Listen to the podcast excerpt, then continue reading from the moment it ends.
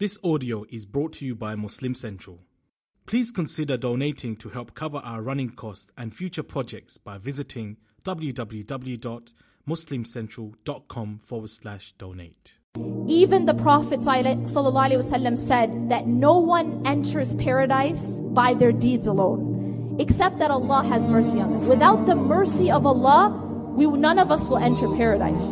And they asked him, his companions asked him, even you, O Rasulullah, even you. He's the perfect human being, you know, as, as perfect as a human being can be. And he said, even me. So we know that if he's in need of the mercy of Allah, what about us?